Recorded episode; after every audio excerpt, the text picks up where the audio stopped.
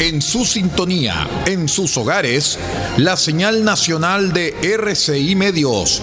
Somos una sola voz para todo el país.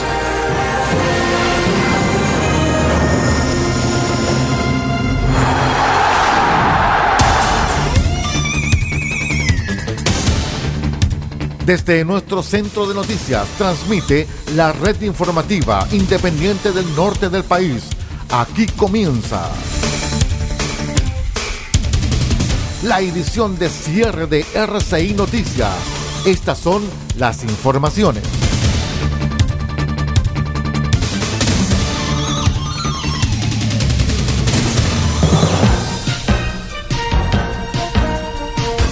Buenas noches, revisamos de inmediato las informaciones al cierre aquí en RCI Medios. Los saluda como siempre vuestro amigo y servidor Aldo Pardo. Les cuento que el Consejo de Defensa del Estado resolvió a través de su Consejo Pleno asumir el patrocinio y representación del Ministerio de Justicia y Derechos Humanos en relación al otorgamiento de los indultos concedidos por el presidente Gabriel Boric a reos comunes a finales de diciembre, los cuales actualmente están en revisión en el Tribunal Constitucional. El organismo liderado por Juan Antonio Peribonio informó a través de un comunicado que conforme con su obligación legal de defender a los órganos centralizados del Estado, es que acogió un requerimiento realizado por el ministro Luis Cordero, quien pidió defender la potestad constitucional del presidente de la República en cuanto a su facultad para otorgar indultos particulares en los casos y formas que determina la ley. Al Consejo de Defensa del Estado le corresponde defender a los órganos centralizados del Estado, como lo es el Ministerio de Justicia, que no tienen personalidad jurídica para comparecer ante los tribunales en procedimientos contenciosos de esta naturaleza, especificó la entidad.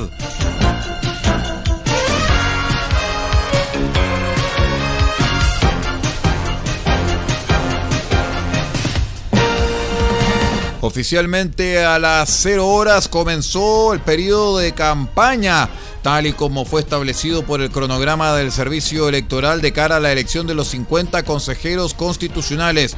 Así hasta las 23 horas y 59 minutos del eh, jueves 4 de mayo se podrá realizar y difundir propaganda para cada uno de los candidatos que buscan integrar el Consejo Constitucional, órgano popular encargado de redactar la nueva propuesta de Carta Fundamental. Los comicios están pactados para el domingo 7 de mayo con voto obligatorio. En RCI Noticias los comentarios son importantes y los hechos son sagrados.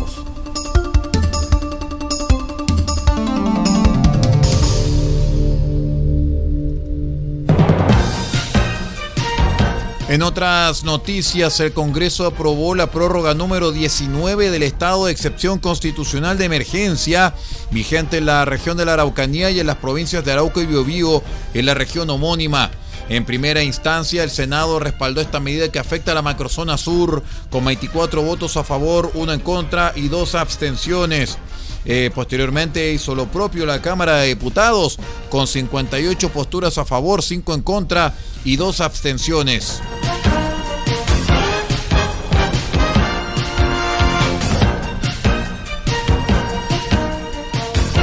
Les cuento que la sala del Senado aprobó en la tarde del miércoles el proyecto que crea un paquete de medidas para que las familias puedan enfrentar la alta inflación y el costo de la vida. La iniciativa que ahora tiene que ser discutida por los diputados beneficiaría a un millón y medio de hogares y a tres millones de cargas familiares. Entre las medidas se encuentra la duplicación del aporte familiar permanente, ex bono marzo por una vez, la creación del bolsillo familiar electrónico y una serie de medidas para la seguridad financiera de las casas. Vamos a una breve pausa y regresamos con el panorama internacional. Somos R6 Noticias, el noticiero de todos, edición de cierre. Espérenos.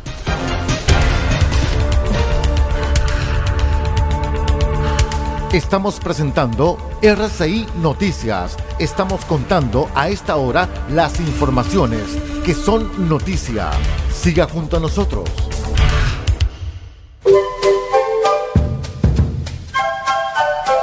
Del Huerto Copiapó tiene para usted Frutas, verduras, huevos, productos orgánicos. Un gran surtido en camino hasta su mesa. Estamos junto a ustedes de lunes a domingo de 9 a 14.30 y de 16.30 a 19.30 horas. No se puede ir del huerto sin su oferta, simplemente porque tenemos ofertas todos los días. Ubíquenos en los Carrera 3615 Copiapó o llámenos al más 569 6468 0819. Del Huerto Copiapó, la solución económica en camino directo a su mesa.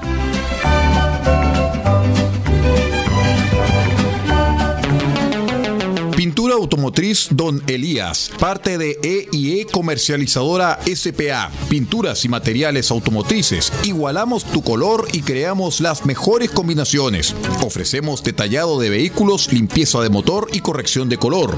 Además, atendemos en nuestro taller y sala de ventas en Copayapu Local 1946, antes de Luis Flores, junto a la comida china. Teléfonos más 569 62 26 74 86 y más 56 9 80 40 30 85. Pintura Automotriz Don Elías, una empresa de EIE comercializadora SPA.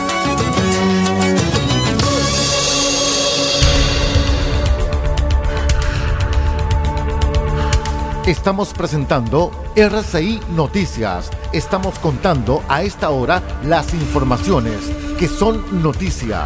Siga junto a nosotros. Continuamos con las informaciones. Vamos de inmediato con el boletín informativo internacional junto a nuestro medio asociado Deutsche Welle, la voz de Alemania.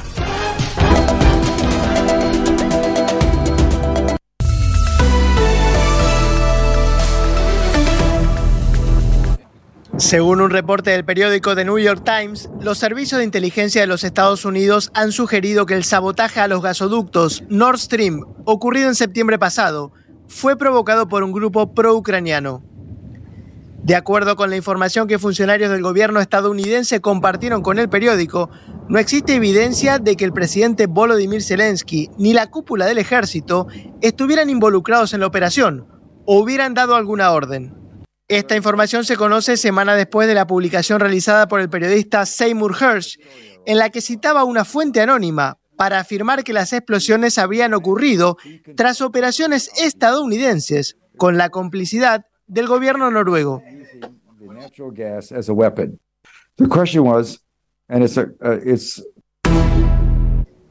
En Argentina, el presidente Alberto Fernández anunció este martes que enviará más fuerzas de seguridad federales a la ciudad de Rosario para intentar controlar la escalada de violencia criminal producida por grupos narcotraficantes. Serán 1.400 efectivos los que comenzarán un operativo que será organizado a partir de mañana. Además, el presidente decidió que el ejército se traslade a la ciudad para colaborar en la tarea de urbanizar barrios carenciados. La violencia en Rosario tuvo otro episodio días atrás, cuando un supermercado de la familia del jugador Lionel Messi fuera baleado, dejando un mensaje de amenaza al propio futbolista. En Venezuela, el partido Voluntad Popular, dirigido por Leopoldo López, propondrá al exdiputado Juan Guaidó como su candidato para las elecciones primarias, que los partidos de la oposición celebrarán el 22 de octubre de cara a las elecciones presidenciales de 2024. Según el exdiputado Freddy Superlano, Guaidó ya había sido escogido en agosto del año pasado, pero prefirieron esperar a que la Comisión Nacional de Primarias confirmara el proceso electoral antes de anunciar al candidato.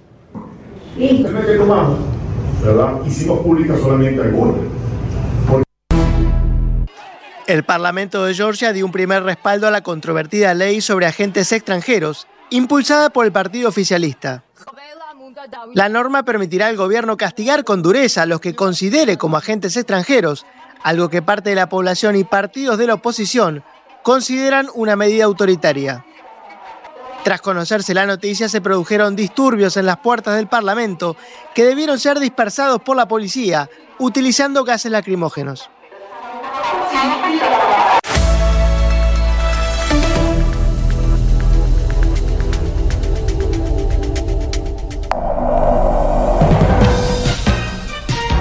Y bien, estimados amigos, con esta revisión de noticias internacionales vamos poniendo punto final a esta edición de cierre de RCI Noticias, el noticiero de todos. Paula Pardo nos acompañó en la dirección de la red RCI Noticias y nosotros nos estamos despidiendo para luego acompañarlos en un ratito más a, a las 8 de la mañana cuando digamos que comienza la edición central de RCI Noticias, el noticiero de todos. Muchísimas gracias por acompañarnos, que tenga una muy buena noche.